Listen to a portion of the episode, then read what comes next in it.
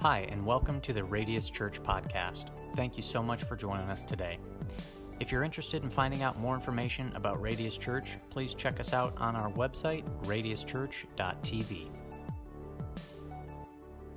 I'm going to go way back uh, and some of you will remember this, at the 1992 Barcelona Olympics. Any Olympic watchers here? Anybody been watching the Olympics? Well, you'll remember this story as I begin to ter- tell it. But Derek Redmond had qualified for the semifinals of the 400 meter uh, with the fastest time in his heat in the Barcelona Olympics. And, and he was looking strong. How many know this story? When suddenly he ripped a hamstring and went down on the, on the field. He got back up with anguish in his eyes and, and he began to kind of hobble the rest of the way. And you would have thought he was down and out, but Derek Redmond still crossed the finish line because somebody came out of the stands, put an arm under him, and helped him limp to the finish line.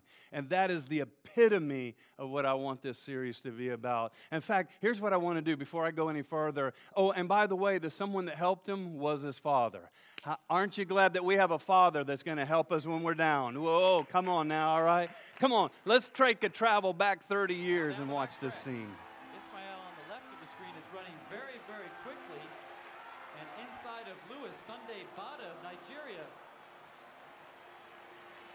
Derek Redmond of Great Britain has pulled up with an injury. Redmond is out. Derek Redmond, the British record holder and an important member of that British 4x400 meter relay team. The British have a certain tradition of running which you have to respect.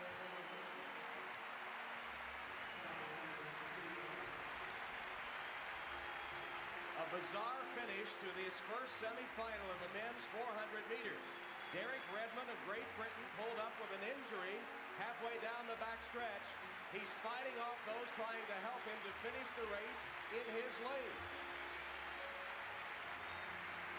And now the pain too much.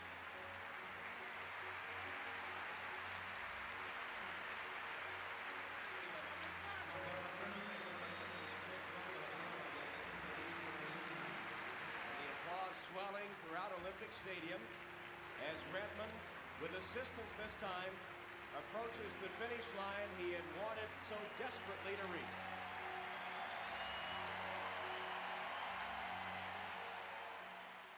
It's one of the most emotional scenes, in my opinion, in sports history because I relate to it. I don't think there's a single person in this room that hasn't at one time or another feel like you've failed or you've fallen down or your race has not gone the way that you expected it to go.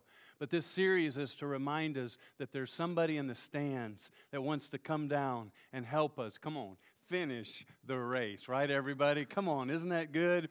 And, uh, and we all need that somebody. We all need to be connected. We all need to have friends. We all need to have relationships. We all need somebody that will believe in us. We all need a Derek Redmond's dad, is what we need.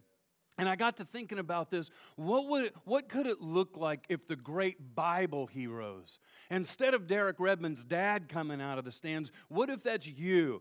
I, I have to believe that there are those in this room that at one time or another, in your walk with God, in this thing that Paul calls our race, while we're running our race, every one of us at one time or another, if you haven't yet, live a little longer because there's going to come a time when you feel like, can I finish this thing? There's going to come a time when you're running and you feel lonely. You feel left alone. You feel maybe that God has forgotten that you're in the race. You feel empty. You feel like you don't have any more strength. And what would it look like when we're down on the mat if one of the Bible, one of the great Bible heroes could come down and run one lap with us? I've often wondered, what would they whisper in my ear to encourage me?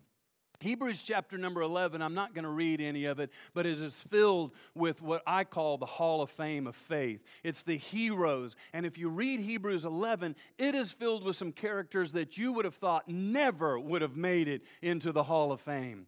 And then it goes through uh, one after another. It says, by faith, so and so did so and so, such and such. And by faith, and it would name another person. And again, you would be surprised in the list. And then chapter number 11 of Hebrews closes And chapter number 12 opens, and it opens with these words. Let's look at it together. It says this Therefore, since we are surrounded by such a great cloud of witnesses, what, what, what Paul's talking about here is that all of the saints that have already run their race, all of the greats that we look to for inspiration and instruction, all of them. It's almost like they're in the stands now watching you and I run our race. It says, Let us throw off everything that hinders and the sin that so easily entangles, and let us run with perseverance. Hey, ladies and gentlemen, the mark of a good person is not the person that starts the race. It's the person that can keep on ticking. Come on, that can keep on running when you have taken all that hell can dish out on you and what you got in the light you can't see in the dark anymore, but you just keep on running, everybody. This series is to encourage you to keep on running. Amen, everybody, right? And, and run the race that is marked out for us. God has a race for every one of us, fixing our eyes on Jesus, the pioneer and the perfecter. One translation says, the author and the finisher of our faith. You see, in this room, It'd be easy to look around and start comparing and think, man, I wish I had the faith like that person. It'd be easy to read Hebrews 11 and say, man, I wish I had the faith of, an, uh, of a Moses or an Abraham or one of those. But, we, but they all have their challenges. Just like you and I, we all have our challenges. Come on, just look at your neighbor. You don't even have to say anything. Go, oh, they got challenges too. Yeah. Sometimes we need to be encouraged in these Bible heroes. They come out of the stands, and for the next maybe five, maybe six, maybe seven, I don't know, maybe we'll just go to the end of the year. I have no idea. But I just think if we could pull one hero out at a time, and if they could just make one statement, not preach their entire life, but if they could make one statement, what would it be? The first character that I want to have come out of the stands this week is Noah. Anybody remember Noah? Anybody know him? If you don't know Noah, Noah is the guy who built the ark.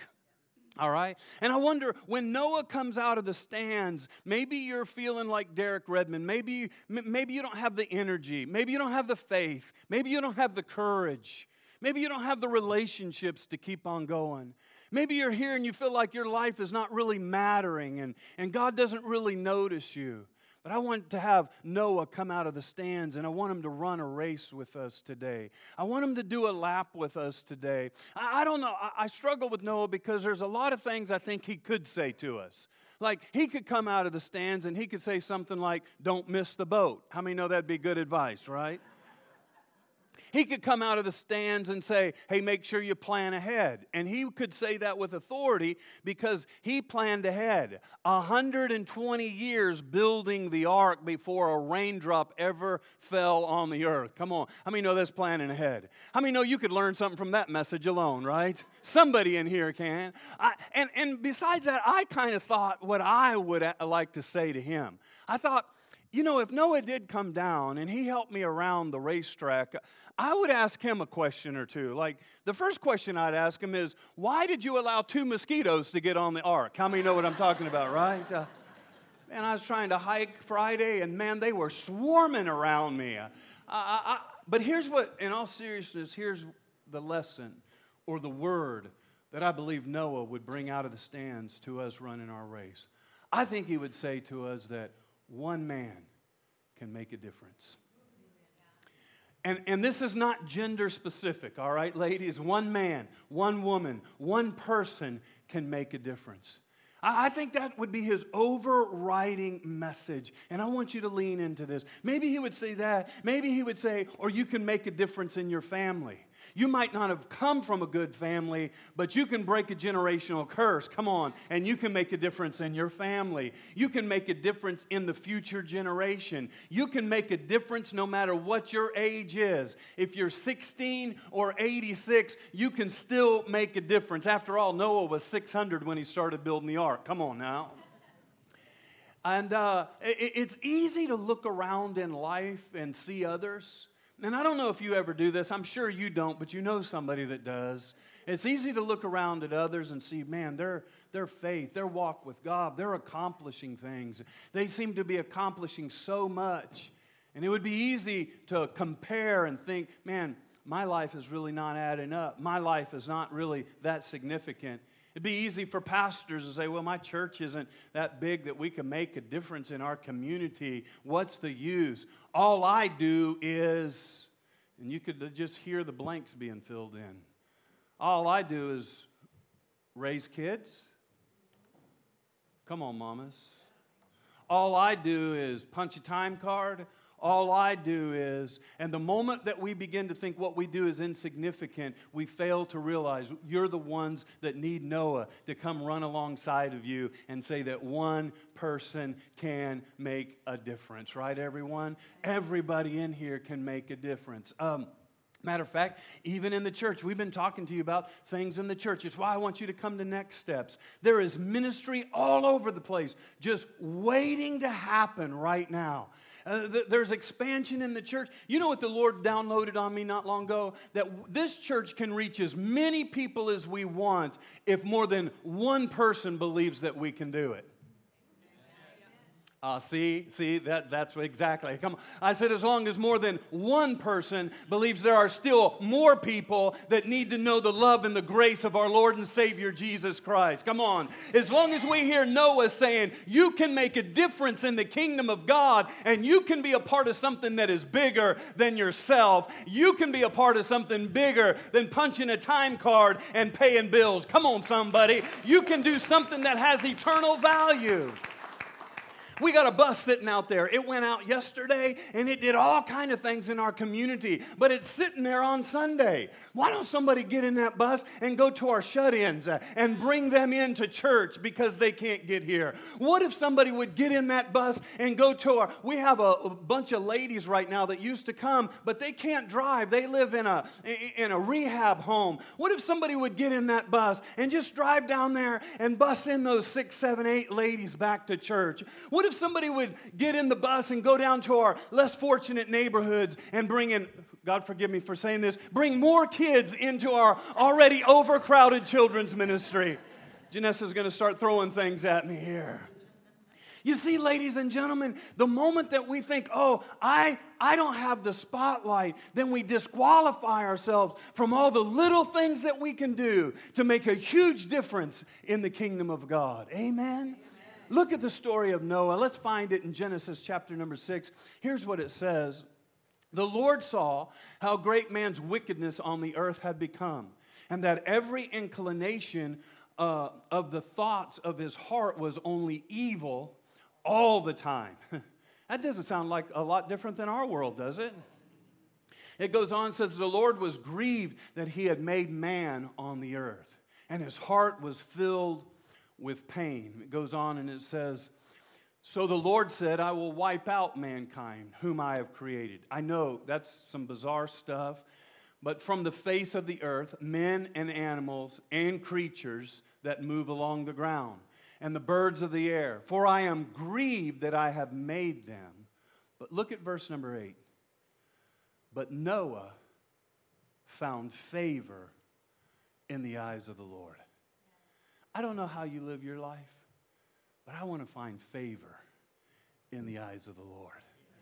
I want to be caught doing something that blesses the heart of our Father. Can I get an amen on that? You see, the world is struggling and, and people have given up on church and, and, and there's all kind of problems all over. There's poverty, there's homelessness, there's human trafficking, believe it or not, happening right here in our little tulip town called Mount Vernon. There's all kind of crazy things going on, but I want you to know that one person can make a difference. One Valerie can stand up and say, you know what, I'm going to go minister to the homeless, eh, and it become something huge. I'm telling you right now, mark it down on this date. Those small beginnings one day will turn into a, not only a shelter, but a discipleship place called a dream center, all because one somebody that didn't feel significant said, I can make a difference. I can't do everything, but I can put socks on somebody. I can't do everything, but I can put a pair of shoes on somebody. I can't do everything, but I can give them a sleeping bag. Come on, everybody. One man can make a difference. Are you guys with me today? Uh, and, and watch somebody like a Mark who's on vacation. How dare he be on vacation today?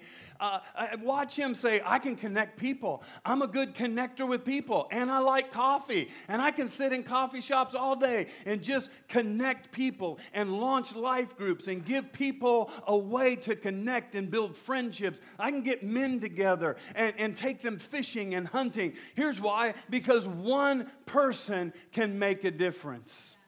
Watch Rochelle step up and say, You know what? We're in a transition. I'll go back there and I'll work with our kids and I'll tell them about Jesus. Watch Rochelle Ferris say, Hey, I lost my job during the pandemic, so I'm going to use my time to glorify God. Watch her in just a couple weeks take 15 people from our church down to Short Creek to minister to women and children that have lost the hope of our Lord and Savior. And maybe they'll be a part of the answer. Why? Because one person can make a a difference, everybody. Yes. So the question is then, how can I make a difference? Let me give you a couple of thoughts. This is what I think Noah would say. So if you have issues with it, don't blame it on me. Tell Noah off, all right? Here we go. One, how do I make a difference? Uh, I think number one is you start with your family.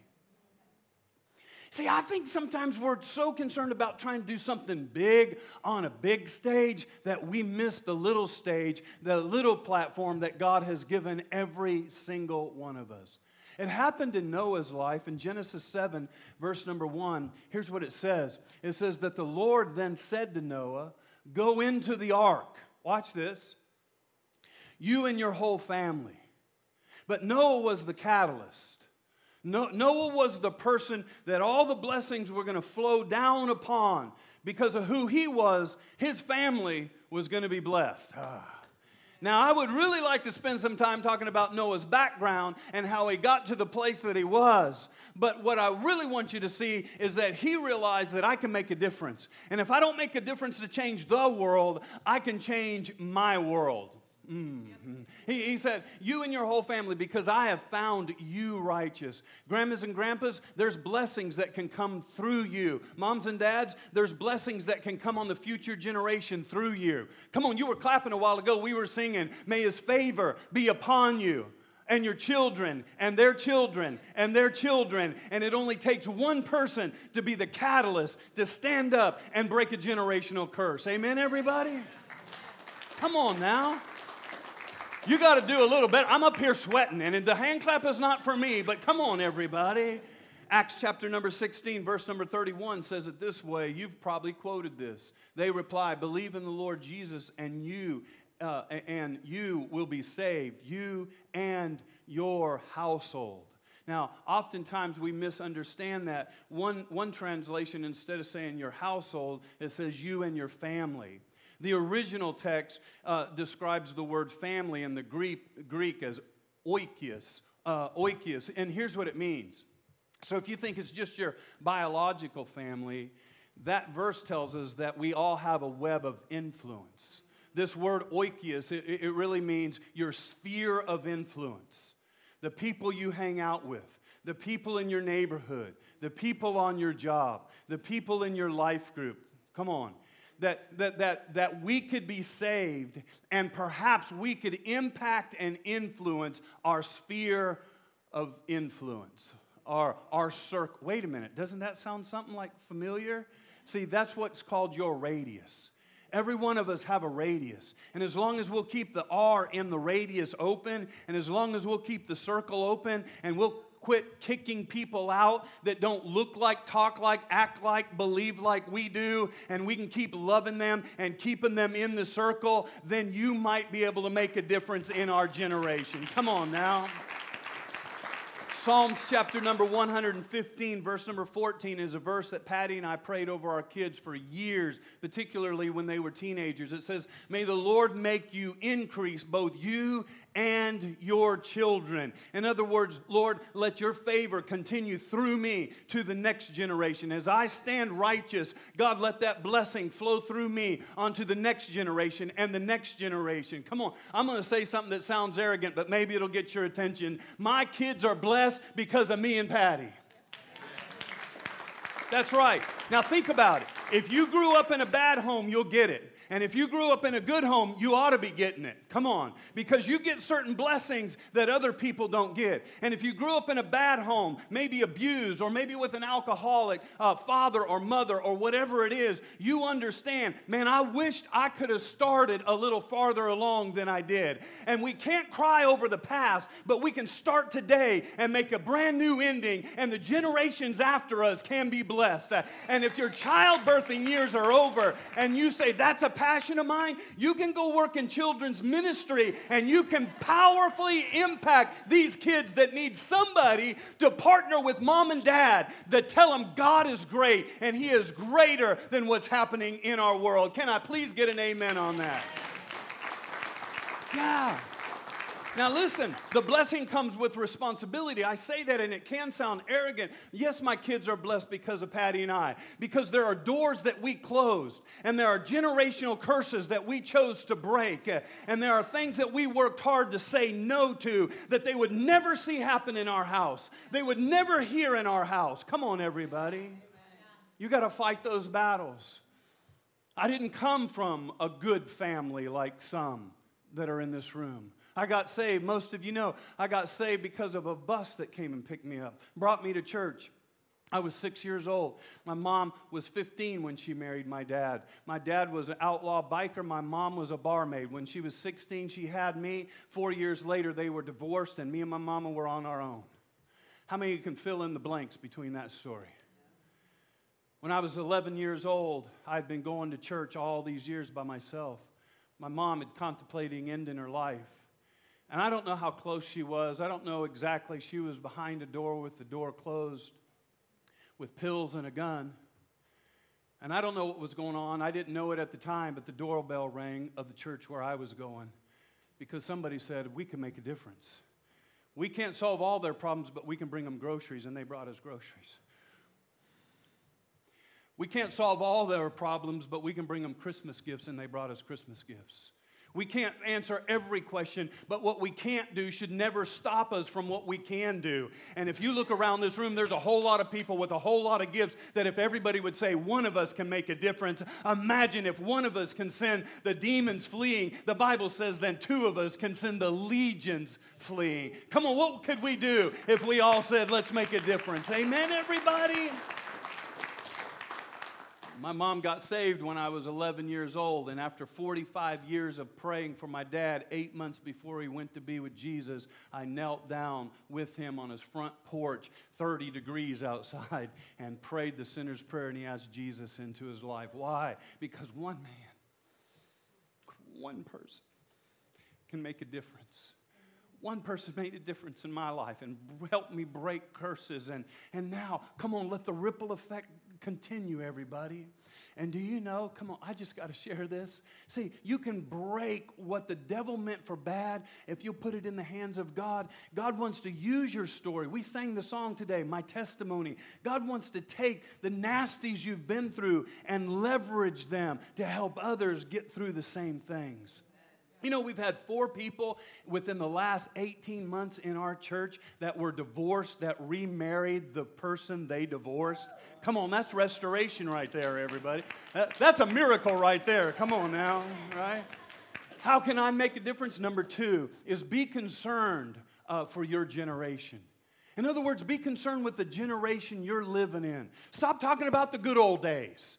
Maybe the good old days are right now. And maybe if we'd quit looking backwards at the good old days and live in the day, mm-hmm, let's, let's make a difference with our family and let's be concerned with the generation. God allowed us to be born during this time. And let me just say something to the gray hair people in the room. We've got to stop being critical of the generation behind us. And the young people in the room, you've got to stop being critical of the generation ahead of you. Mm-hmm. Uh, there's so many people putting down the millennials. Yeah, but the millennials, they, they don't mind spending money. That's good because the kingdom of God needs some money. Hello? Come on, everybody. See, we cannot throw stones and love at the same time. And I think it's our responsibility to reach this generation, otherwise, we wouldn't be living right now. Hello? Yeah, that's partly why we do church the way we do church. Everything that we do in this church isn't my cup of tea either. You see gray on my face? Yeah, I'd like a hymn here and there also. But it's not about me. The Bible says, let those that are more mature in faith give way to those that are less mature in faith.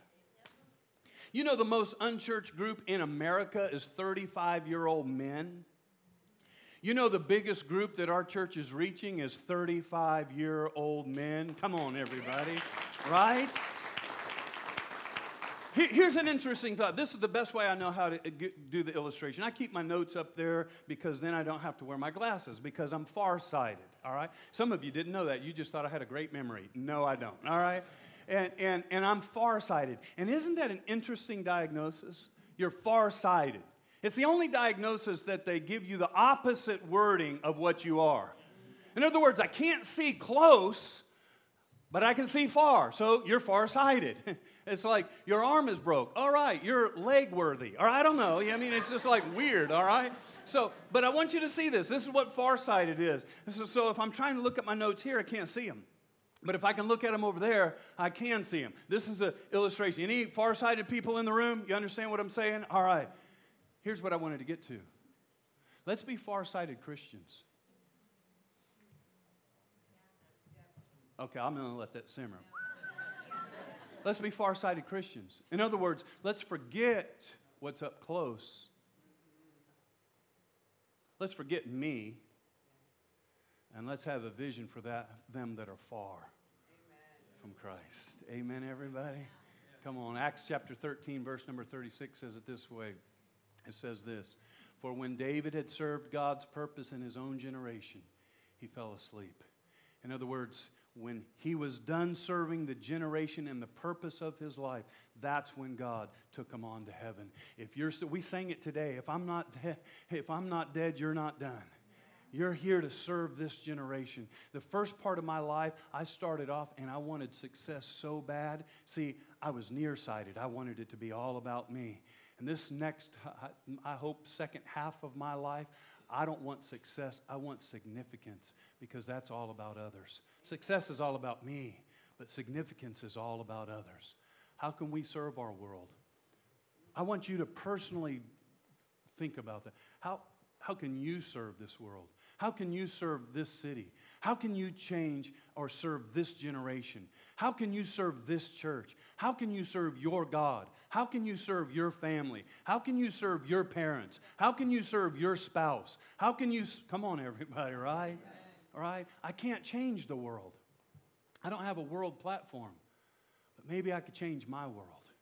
That's why we're doing men's discipleships, because that's my radius. Come on, everybody. That's why we have life group opportunities by finding a need and filling it and finding a hurt and healing it. Come on, a shameless plug. Come on to next steps, all right? Number three, how can I make a difference in my world? Number three is help row the boat. Don't just ride in the boat. Now, I would never say this, but the people rowing the boat might occasionally look at those that are just riding in the boat and say, I'm tired of rowing. I wish you'd do something too. Now, nobody's going to amen on that, but I hear your secret. Yeah, I, I, I see you, right? Uh huh. It, it, would be amazing. Here's what would be amazing it would be amazing if every born again, blood bought Christian would say, Put me in, coach, I'm ready to play. It, would be amazing. Now, I understand there's injuries, there's hurts, there's distrust, there's all that, and there's time for every player to sit on the bench for a season. But there's also a time to get that jersey back on and get back in the game. Am I right about it, everybody? What if every Christian, what if every Christian, hmm, should I say it? Yeah, I will. What if every Christian gave at least 10% of their income like the Bible talks about?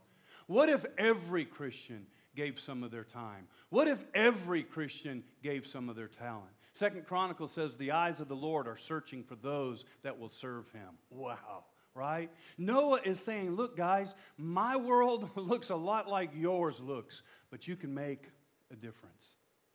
How can I make a difference? Number four. Number four is be willing to do what others won't. Be willing to do what others won't. Okay, I'll drive a bus. Okay, I'll go give a sleeping bag. Okay, I'll be a part of the solution. Okay, instead of driving through Mount Vernon and complaining about homeless people wandering around, I wonder how can we do something to help be a part of the solution? Think about this. Be willing to do what others won't. See, we didn't come to this town to copy and do what every other church in this uh, neighborhood was doing. They're doing a great thing. I thought, what if we could come to town and fill a need that no other church is filling? Or at least fill it in a different way than others are doing it. Hello, anybody? Think about this. Noah is the one saying this to us. So, Noah is building a boat and it has never rained. It's never rained, but he's building a boat. He's not building a canoe, everybody. He is building a significant luxury cruise liner. You know, I mean, 120 years of building. I'm, I'm talking, all right? And, and so for, uh, and, and that's what we did. Four and a half years ago, we came in here and we said, well, you know what, we're going to build an ark. It's going to be called the SS Radius, you know?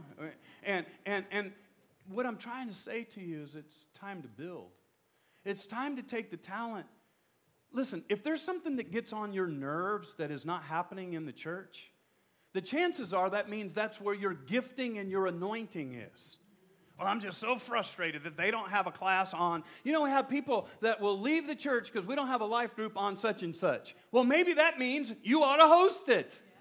Maybe the fact that it bugs you, if you walk in here and there's chairs out of alignment, come on, and it bugs you like it does me, start straightening chairs. Uh, put on a badge and say, I'm the captain of the chair straightening ministry. Hello, somebody. If it bugs you, then that maybe, listen, if you walk in here and just walk over garbage, your ministry is not helped. So I'm just telling you right now, all right? But if it bugs you, if something bothers you, then maybe that's where God has gifted you because He gave you eyes to see what somebody else does not see. Come on, everybody, right?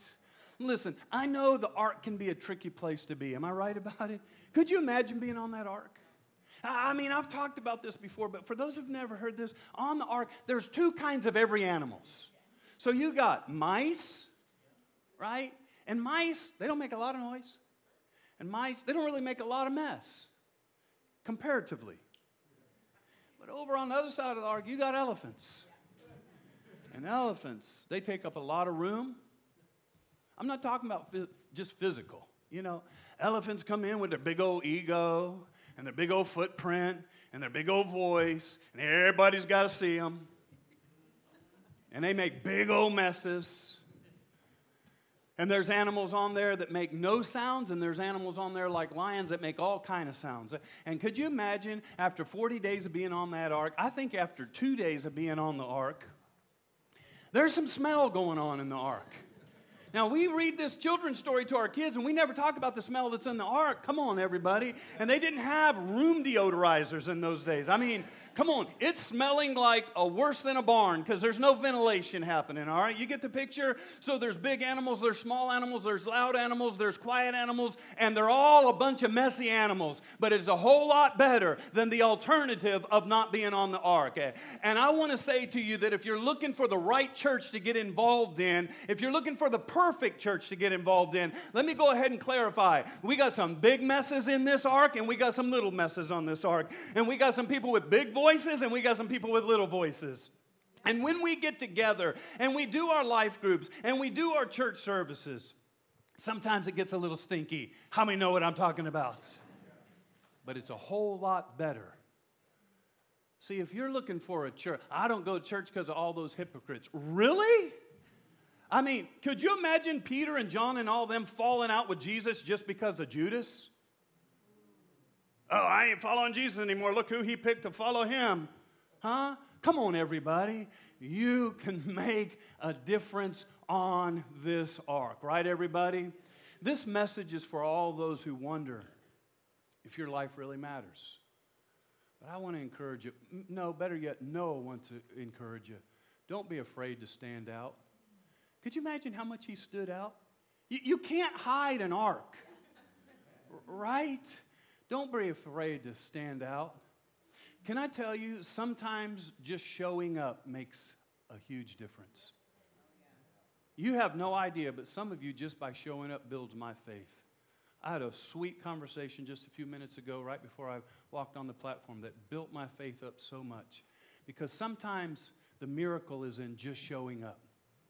I don't know why I'm here. Can I serve anywhere? Sometimes the, I, have told this story before, but on National Day of Prayer a few years ago, I was on the uh, Bill Bright, who probably led more people to Christ than anybody outside of Billy Graham in our modern history.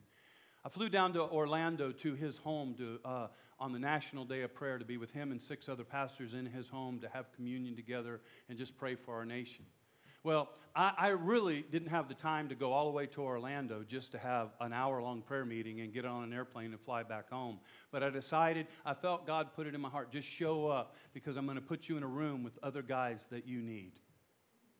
And so I just showed up. I, I didn't have any role at all and we were getting ready to break communion sitting around his kitchen table. The phone rang. He hit speakerphone, answered it, and said, Hello. And on the other end of the phone said, Hello, Dr. Bill Bright. This is George Bush.